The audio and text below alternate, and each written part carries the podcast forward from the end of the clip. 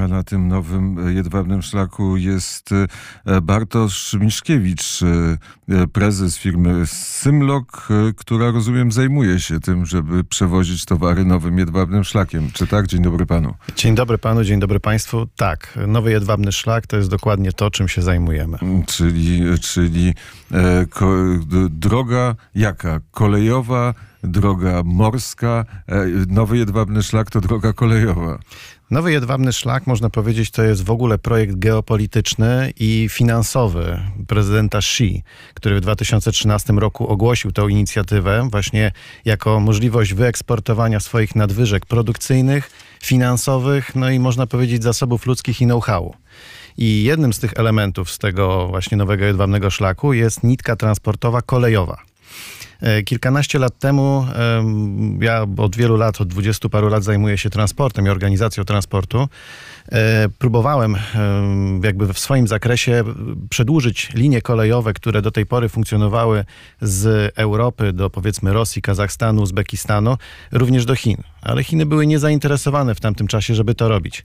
I dopiero od 2013 roku e, nowy jedwabny szlak, czyli połączenie, które kiedyś łączyło Chiny z Europą, zostało wznowione i regularne pociągi zostały uruchomione z Chin do Europy i z powrotem. Mm, czyli można e, załadować towar w Łodzi albo w Warszawie i zawieźć bezpośrednio do Chin? E, tak można. Którędy? No już tłumaczę. Są przede wszystkim trzy drogi. Zacznijmy najpierw od Chin, bo z Chin to można jechać albo drogą standardową zachodnią, czyli Chiny, Kazachstan, Rosja, Białoruś, do Polski, drogą północną przez Mongolię, czyli Chiny, Mongolia, Rosja, Białoruś i Polska i jeszcze taka e, noga, odnoga wschodnia, nazwijmy to, kiedy e, przejeżdżamy przez Zabajkalsk i tam e, od razu wjeżdżamy na, na bardzo długą drogę chińsko-rosyjską i to po prostu jest Rosja, Białoruś i dostarczamy do Polski. To nie są szlaki przyjazne i nazwy państw, które nam się dobrze kojarzą. To prawda, to prawda. Dlatego też powstają nowe inicjatywy, tak jak budowa południowego jedwabnego szlaku. Południowy jedwabny szlak ma przebiegać przez e, Chiny, Kazachstan, Morze Kaspijskie, Azerbejdżan, Gruzję i później albo do Turcji, albo na Tutaj przykład do Konstanty. Bosfor i E, i e, Morze Czarne, ty, ty, czyli tamtędy. Tak, tylko dla Polski to jest średnie rozwiązanie. Z tego prostego względu, że e, to jest bardziej nitka, która spowoduje, że Polska straci na znaczeniu, jeżeli chodzi o tranzyt towarów do Niemiec i ogólnie do Europy Zachodniej.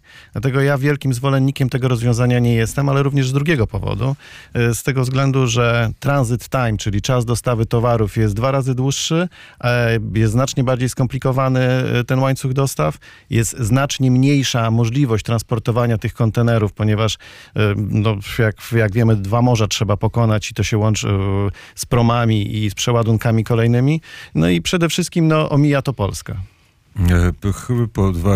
Chyba, że zostanie połączony port w Konstancy e, drogą kolejową i drogą e, lądową z portami bałtyckimi. Wtedy ten, e, to można by przezwyciężyć. A takie projekty logistyczne są oczywiście, to jest dalej, ale omija się Rosję i Białoruś, ale wejdź, przejdźmy do fundamentu. Stany Zjednoczone, Chiny, morze kontra ląd.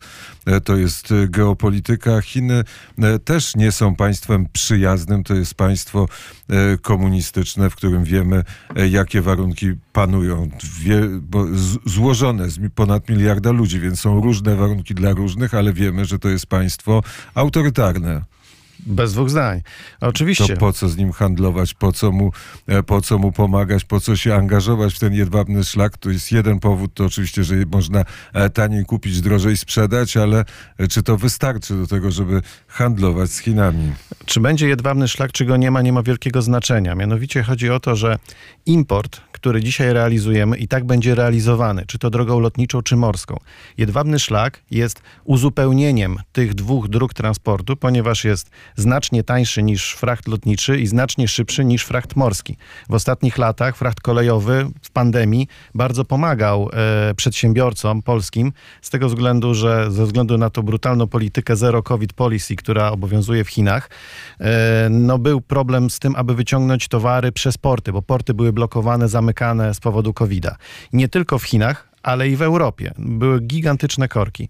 I to skutkowało tym, że bardzo wielu klientów, również naszych klientów, również ukraińskich klientów, w ostatnim czasie, nawet powojennym, korzysta z jedwabnego szlaku, ponieważ jest to rozwiązanie dużo pewniejsze i dużo szybsze. A trzeba pamiętać o jednym. W ciągu ostatnich dwóch lat, już to to zjawisko nasilało się przed pandemią, ale w ciągu ostatnich dwóch lat y, sytuacja z dostawą towarów y, zmieniła się diametralnie. Kiedyś byliśmy przygotowani i przyzwyczajeni do tego, że codziennie mamy towary na półce, wszystko jest dostępne, a dostawy się odbywają just in time, czyli wtedy, kiedy chcemy, bez magazynowania.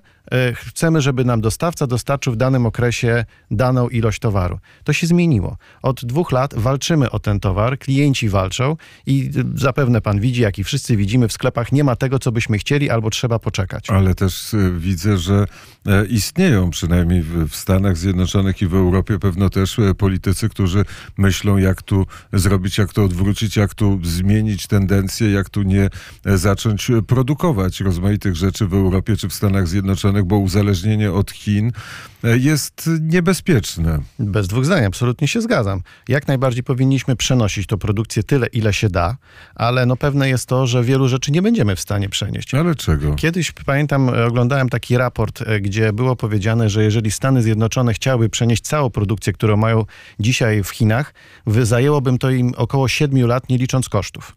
I teraz trzeba sobie wyobrazić jedną rzecz. Przez te 7 lat, jakby tak przenosili sukcesywnie całą tą produkcję, no know-how Chińczyków e, nadal by się rozwijał. A w Stanach problemem jest również e, siła robocza. Zresztą u nas to samo. Nie jesteśmy w stanie przenieść całej pracy, która jest wykonywana w Chinach do Polski. Po pierwsze nie mamy know-how, po drugie rzeczywiście zabraknie nam ludzi. Bezrobocie mamy rekordowo niskie, chcielibyśmy zatrudniać więcej ludzi, a nie ma tych ludzi. Także no, patrząc realnie na to, nie będziemy w stanie na pewno w najbliższej przewidywalnej przyszłości uniezależnić Ale się to od Chin. Patrząc realnie na to, rozumiem, że jest e, pan pogodzony z myślą, że e, tym geopolitycznym supermocarstwem e, będą Chiny ludowe, czyli państwo komunistyczne.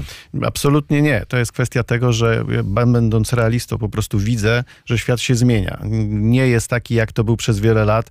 Zaprasza pan też gości, których jak najbardziej cenię, to też moi znajomi, jak Jacek Bartosiak czy Radek Pyfel, którzy również widzą tą zmianę, że świat się nie staje, inaczej, świat przechodzi pewną transformację, no, na którą my, jako Polska, tutaj mamy de facto bardzo niewielki wpływ. E, transformację, e, ale jeżeli to będzie e, transformacja w stylu chińskim, to przy, przy okazji jesteśmy w stanie sobie wyobrazić, że w wyniku tej transformacji stracimy wolność. Takie rozmowy, jak teraz prowadzimy w Radio Wnet, w chińskim radiu nie są możliwe, bo jest jedna doktryna, jedna linia i, jedna, i jeden sposób oceniania rzeczywistości.